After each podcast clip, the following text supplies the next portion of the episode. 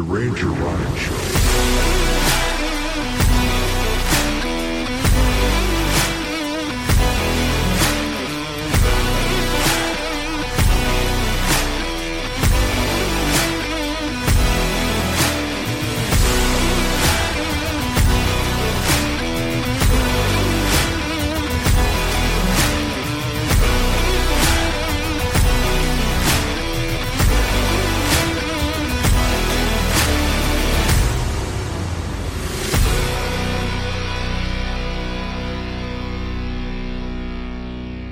Based off of my podcast history, it was very clear that I'd be talking about a Jim Henson film at some point, uh, especially now that we're talking about fantasy films. Uh, this film is a 1986 musical fantasy. Check.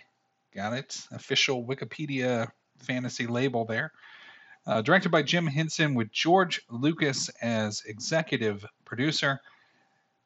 And it is a film about 16 year old Sarah, whose baby brother was stolen by the Goblin King, and she must enter the labyrinth to embark on a quest to reach the center and find her brother Toby, her half brother Toby, by the way, um, who she wished away to Jareth, the Goblin King. And uh, watched it with the family it's hard. It's hard to watch movies from the 80s with my kids because um, it is, uh, I don't know. as soon as you turn it on, the first thing my son says was, Well, it's old. And I was like, Yeah, yeah, it's old. It's not as old as me, but it's old. You're right. It's old. And they they seem to enjoy it. Uh, the musical sequences I, I don't know if they were into but uh, they were into you know a lot of the um, creature shop characters uh, that are in the film. And i think that jennifer connelly you know does an excellent job as portraying someone who is out of their element. You know we've talked about wizard of oz we've talked about uh, films where characters are transported to a different world than their own, classifying it as a fantasy because they are in a fantasy world. This is probably one of the most fantasy films I'm going to be talking about uh, because it, you know, there's all these different creatures. Of course, in this case, you know, puppets. Uh, and then we have um, a very mythical uh, being, the Goblin King, played by David Bowie, who seems to have pretty, you know, limitless power, really. Uh, and there's so many different magical elements to this film that it is uh, kind of hard to follow. You know, you're just kind of juggling with all these different like, uh, what what exactly are they capable of? Uh, scenario. So anyway, let's talk about the cast. We we often do uh, talk about casting choices that were made during the production of a film uh, because it might be something you don't know. You know, this isn't really that kind of podcast, you know, where I, we delve into that stuff, but why not? Why not? Uh, so Henson wanted to make a film that uh, originally, originally, uh, was about uh, a king whose baby had been put under an enchantment, uh, and a princess from a fantasy world, and a young girl from Victorian England, uh, who is transported to this world of enchantment, and they decided to scrap that and make the lead a teenage girl from uh, the contemporary world, America, uh, to make the film more commercial, which is, you know, uh, it's kind of sad, you know, when people kind of bow to the idea of like your original idea is this, and it's like, well, we want to make money, so let's just make it this. And they're like, okay, yes, please. Originally uh, cast for the role of Sarah was Helena Bonham Carter, which could have been a totally different path for her, and uh, resulted in a, a different a different career. But Helena Bonham Carter was passed over in favor of an American actress. Hmm. That might not leave the best taste in your mouth.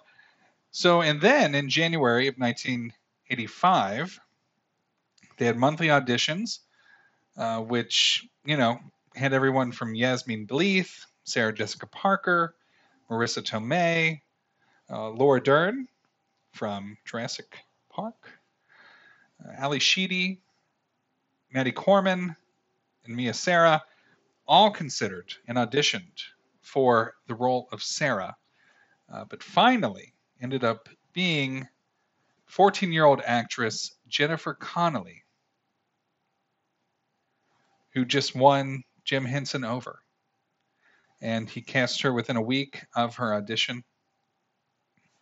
And, you know, I, I think she, uh, you know, I've seen all the special features with her in relation to this film, and she, she really did have a, a very positive experience with Jim Henson and David Bowie. And David Bowie was not actually the number one pick either. Uh, similar to previous films we've talked about, Kevin Kline was originally uh, the initial consideration offered to. Uh, so he was he was going to be the Goblin King, Kevin Kline. Kevin Kline. I can't imagine. But again, the music wouldn't have been part of it, right? It would have just been whatever, blah, say, blah, music. And Kevin Kline in the role. But they decided to go something a little, they tried to change it up. They wanted a, a musical style, a musical style for the Goblin King. So Henson eventually wanted uh, someone who was big and charismatic, a star who could bring the music to the film as opposed to be a part of the music already created for the film. And before choosing who they chose, uh, they were considering Sting, Mick Jagger, Michael Jackson, and my personal choice would have been Prince. Prince was up for consideration, but they chose David Bowie. Oh, I would love to see Prince as a Goblin King. Uh, that'd be cool. Just saying. If you wanted to, you want to get me to make this a cult film, that'll do it. So they went with David Bowie. David Bowie brought, um, you know, the, the whole idea is, you know, Sarah is a teenager who's realizing um, she's becoming closer, you know, coming closer to adulthood, which uh, requires responsibility and the Goblin King is kind of a representation of adulthood. Uh, so that's why David Bowie was a great choice because he does, you know, uh, how to say it, but he's adult, and um, that's why I actually think the other, you know, Mick Jagger, you know, Sting, Michael Jackson, Prince would be. I, I'm a I'm a very big Prince fan, so I guess I'm kind of biased. Uh, but just now finding out that he could have been the Goblin King is actually pretty pretty intriguing for me. So I guess I am getting a little a little fixated. Uh, I'll try to uh, I'll try to step away. But now that you have really the only two humans that matter, because uh, everything else is uh, you know a human controlling something else. Uh, you got Frank Oz doing it. You got uh, Dave Goelz. You got pretty much Steve uh, also a veteran puppeteer. So you got everybody you need for your puppeteer. They pretty much took um, everyone who worked on Fraggle Rock, and they now have a job uh, for for this for this movie. Uh, they did a lot of production, uh, a lot of post production, visual effects. Uh, obviously, had to be pretty high for this film. There's a lot of different things going on. Not only do you have the whole puppets, but you have a lot of different transitional effects, a bunch of different lighting effects, a bunch of different uh, just magical things happening uh, throughout the course of the film. So obviously, a lot of time was uh, was put into that. Uh, Henson did receive help editing from the executive producer, which was George Lucas. Uh, so I think that probably helped. And uh, then we have our final package. Our final package. The film was released in theaters on June 27th, 1986. And unfortunately, that was uh, that was kind of a big day. That was kind of a big day because it did come number eight at the box office, and that was with uh, three and a half million dollars, a little over three and a half million dollars, and it was in over a thousand theaters. But it was still number eight. So let me talk about some of the movies that came out that weekend. And I, you know, it's so funny. You know, I'm doing the show and I'm kind of reminiscing on the past. And can you imagine if there's a weekend where this many movies came out of this quality? And you might disagree. I'm going to tell you the movies in a second. And I'll start out. I'll start out as as kind of a low, uh, kind of on the low end, and then I'll get to the the bigger end. Same weekend as Labyrinth. You had these are the films that topped highest. I guess I can go in order, but I, I won't. Uh, Ruthless People, okay, directed by uh, David Zucker, which starred Danny DeVito, Bette Midler, uh, Judge Reinhold. Very large film. Legal Eagles, which is a Robert Redford film, which is a romantic comedy, so you got a different audience there. Running Scared, uh, which was an action comedy starring Billy Crystal. And then we get into more popular films. One of my favorite uh, Rodney Dangerfield films, Back to School, came out that weekend. Uh, such a great movie. Robert, Robert Downey Jr. is so good in that movie. Karate Kid Part 2, coming off of Karate Kid Part 1. I mean, people were excited. Same weekend as Labyrinth. And then we get to two of the heavy hitters here, uh, which is Top Gun, came out the same weekend as Labyrinth. And number one at the box office that weekend was Ferris Bueller's Day Off, an American teen comedy film by John Hughes. And obviously, we all know uh, how important that film was and how, you know, just these are these are big movies. And i understand that labyrinth is also a big film. It's a cult film. Uh, but number eight and then it dropped to number 13 the following weekend only earning 1.8 million uh, the film grossed 12.7 million which is half of its 25 million dollar budget and today we would call that um, a flop we would call that a flop. Uh, it did run in other countries and ended up getting uh, worldwide gross of 34 million. So it did, you know, made that back with the international release. Uh, it did obviously have a pretty uh, big open in the UK box office uh, because the film does have um, kind of a UK slant to it in many ways. And it actually even had a royal charity premiere at the London Film Festival and this was um, in December of 1986. You had uh, Charles, Prince of Wales, Diana, Prince of Wa- Princess of Wales, in attendance, uh, along with Jim Henson, and they even had um, Ludo. They had uh, one of the animatronic creatures from the film show up to the movie premiere at the London Film Festival. I'm sure that was fun to be in uh, throughout the whole movie. All right, let's get into the reviews. AV Club quote While the off kilter rock songs Bowie wrote and performed for the film are far from his best work, his character performance is gloriously iconic. A perfect blend of predatory, leering rock star and hurt, rejected emo lover. Hmm. Disturbing.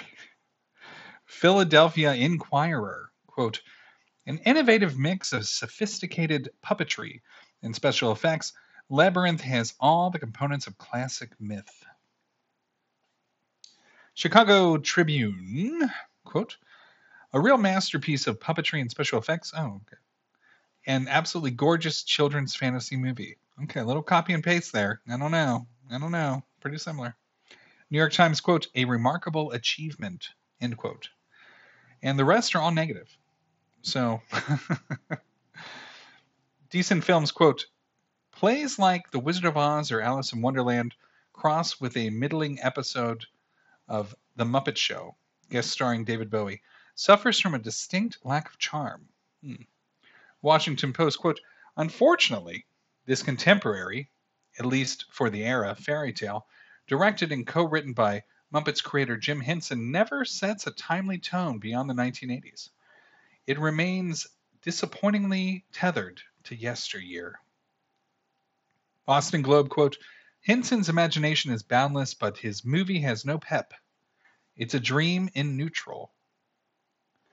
Slant Magazine quote For all its visual inventiveness, visual inventiveness, oh, there's something inert about the late Jim Henson's 1986 fantasy adventure Labyrinth.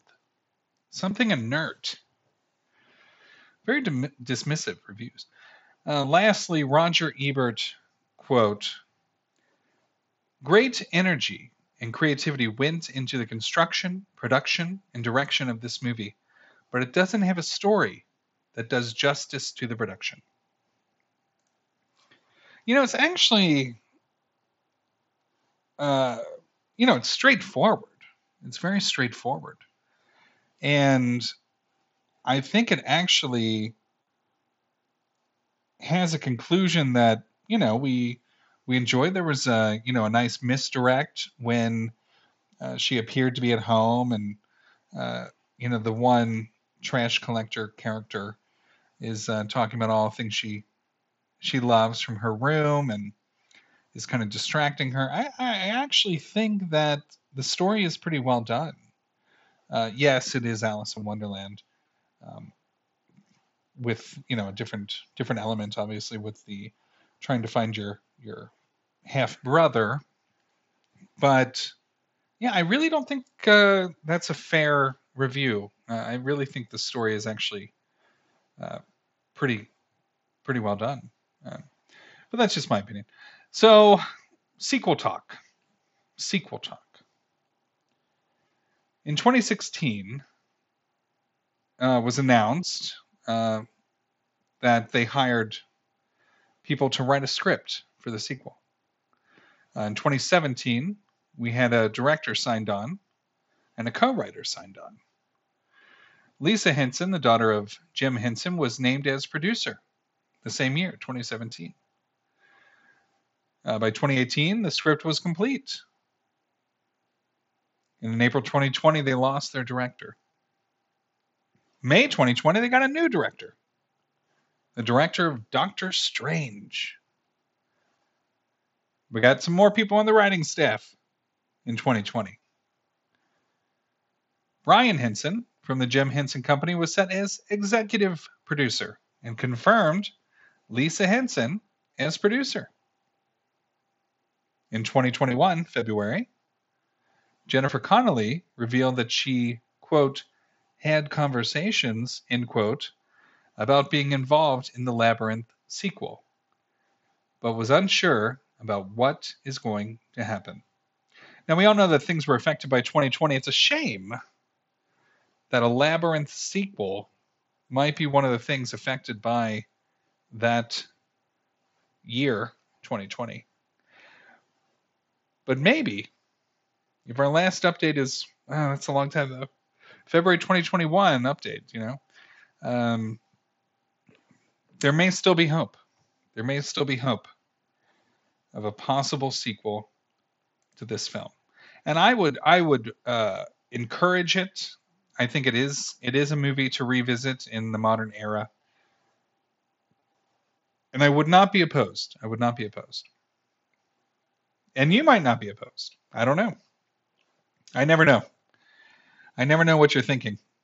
Uh, but I'm assuming you wouldn't mind a sequel to The Labyrinth because uh, why not? We're doing it with everything else, things that weren't nearly as good. So why not just why not just do this too? All right. So until next time, what am I talking about? What am I talking about next time? I don't even know if I have it pulled up. I don't. It'll just be a surprise to both of us. I will talk to you next time. Until then, please, please, quoting Demolition Man, be well.